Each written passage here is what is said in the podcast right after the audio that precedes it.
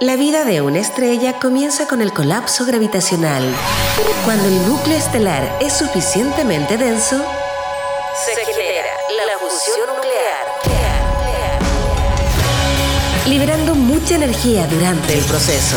En Innova Rock, esto es el Big Bang. Historias de innovación contadas en primera persona. Hoy vamos a conocer una innovación que ayuda a las empresas a potenciar sus negocios de base tecnológica, a realizar una operación mucho más eficiente con consultoría, diseño de producto y diseño de software. En rigor es una empresa que ayuda a esto, pero tiene mucha innovación en su desarrollo. Saludamos en Innova Rock al fundador y CEO de Acid Lab, Gert Findel. ¿Cómo estás, Gert? Súper, súper bien. Buenos días a todos. ¿Qué tal, Gert? Bienvenido.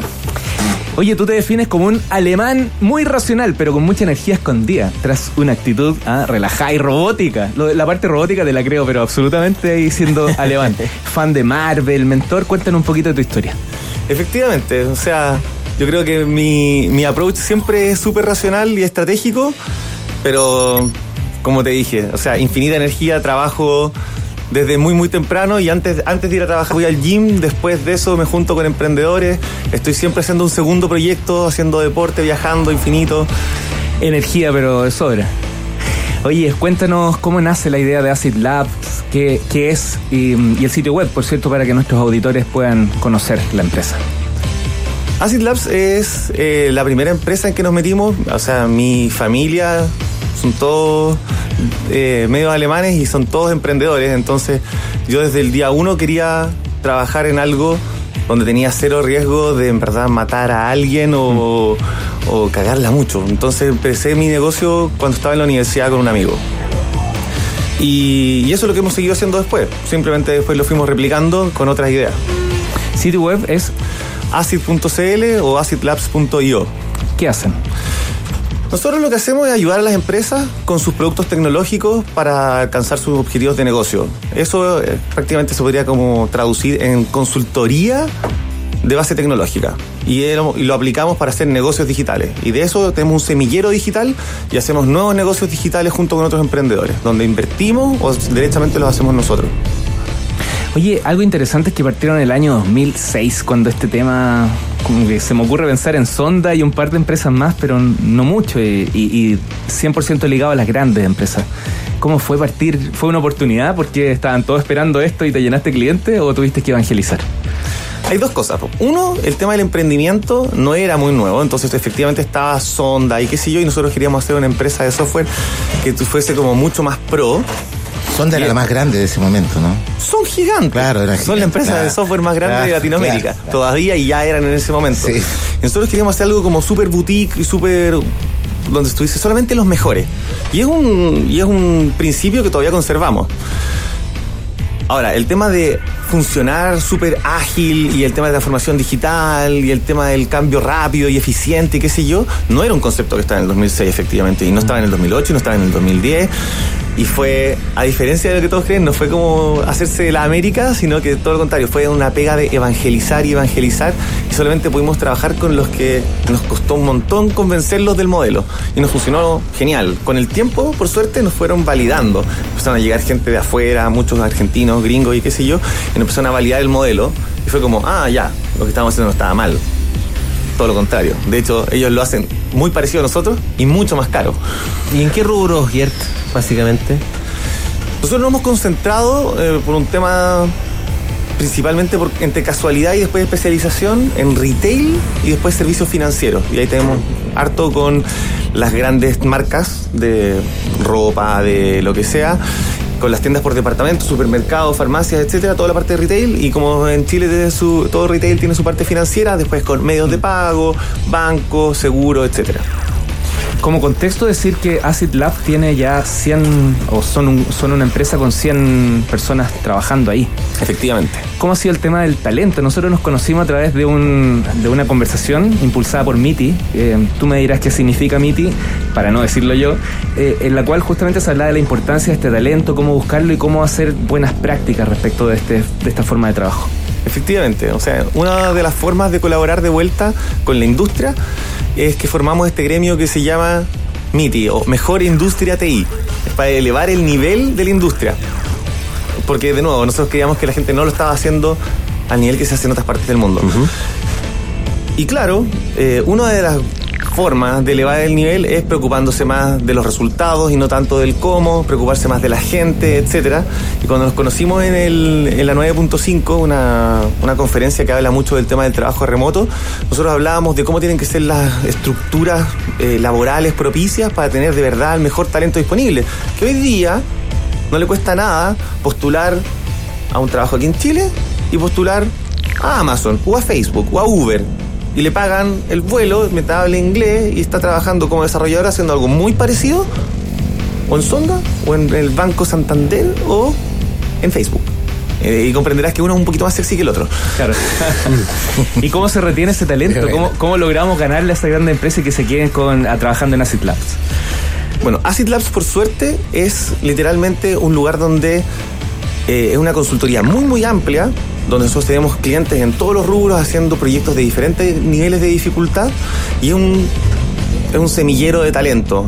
Entonces nosotros nos preocupamos de agarrar talento un poquito más joven y generar talento más senior. No un lugar para quedarse toda la vida trabajando ya lo tenemos súper asumido. Somos un lugar donde la gente aprende un montón. Entonces nosotros vamos efectivamente a buscar este talento que quiere trabajar junto con los mejores y desarrollarse y crecer y en verdad formarse, tener exposición a muchos tipos de trabajo diferentes, con muchos tipos de clientes diferentes, desarrollar sus habilidades técnicas y desarrollar sus habilidades blandas. Y eso en diferentes contextos las habilidades blandas cuentan en los programadores. Sí. ¿Ah? Hablan poquito, tienen otro horario. Sí. Yo tuve que aprender. Tú eres programador de profe ingeniero en informática, ¿no? Soy alemán e informático, así que callado al cuadrado y robótico. un, esfuerzo que estás haciendo conversando con Oye, nosotros. pero ya que nos planteas eso, mira, una vez estuvo acá, te quería preguntar por el tema, un tema que está en la agenda ahora que tiene que ver con la automatización y el mercado laboral y todo lo demás.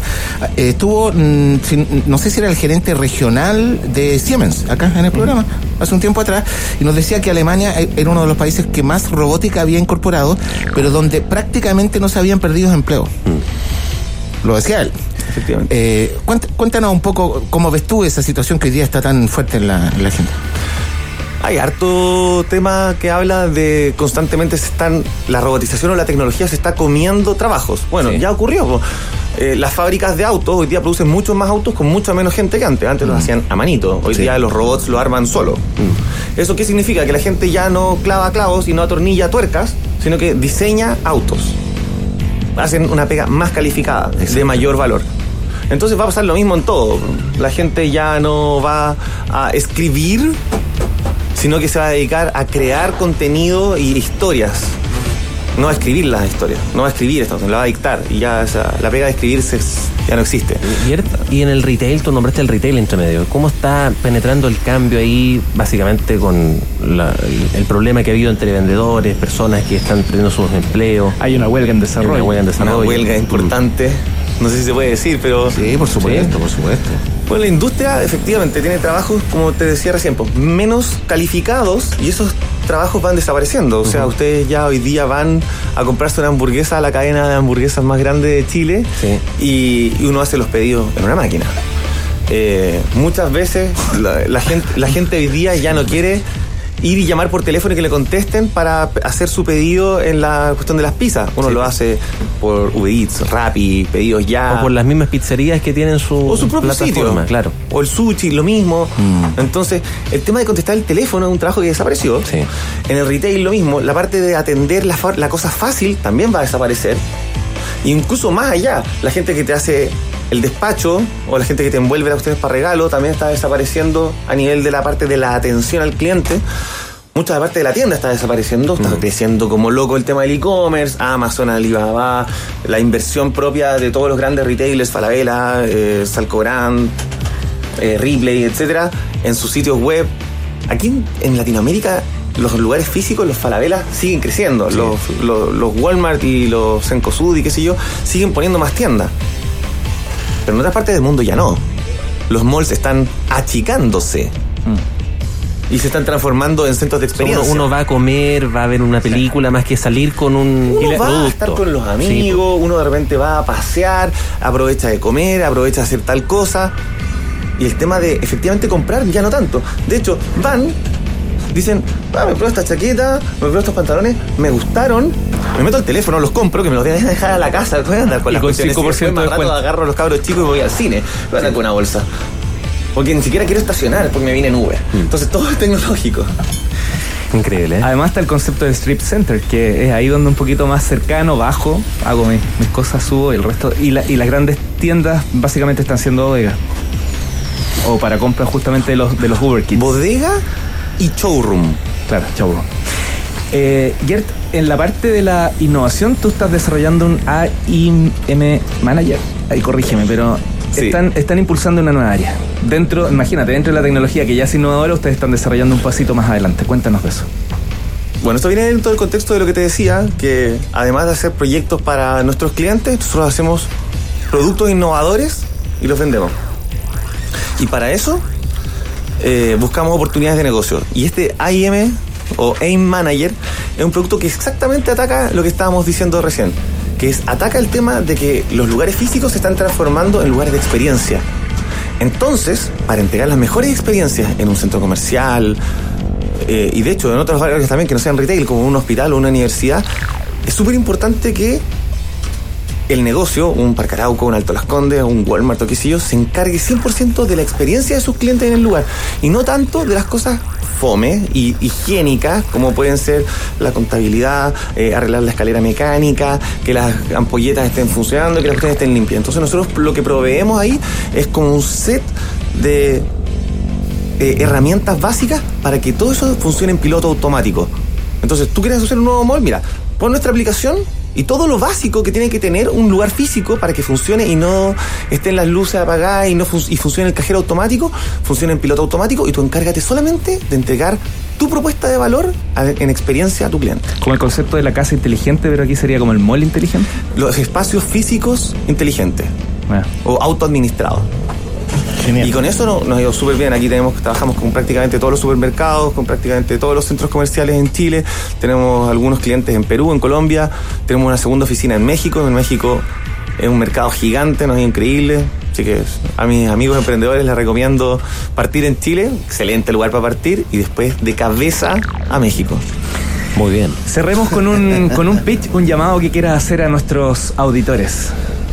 Yo creo que en términos de tecnología está un poco todo dicho también de las cosas que estamos haciendo. Mi llamado definitivamente es al, a los jóvenes talentos, a los que quieran en verdad hacer cosas y meter las manos. Aquí hay oportunidad, yo quiero invitarlos a que nos conozcan a nosotros en Acid Labs y al resto de las empresas del MITI a hacer de verdad un cambio, a, a meterse y atreverse a salir de la zona de confort de solamente la parte técnica y ser buenos computines y empezar a relacionarse desde ya con los negocios. Porque el día de mañana, el tema de hacer, hacer, hacer computación también va a ser reemplazable algún día. Pero lo que no van a poder reemplazar es a alguien que esté pensando en cómo cambiar la industria, ver oportunidades de negocio, ver oportunidades de mejora en los negocios, cómo implementarlas, hacerlas con más o menos ayuda robótica y después medir y cambiar, medir y cambiar. Y eso es la habilidad que todavía yo creo que va a ser más difícil de, de reemplazar. En Innova Rock, esto fue El Big Bang. Historias de innovación contadas en primera persona.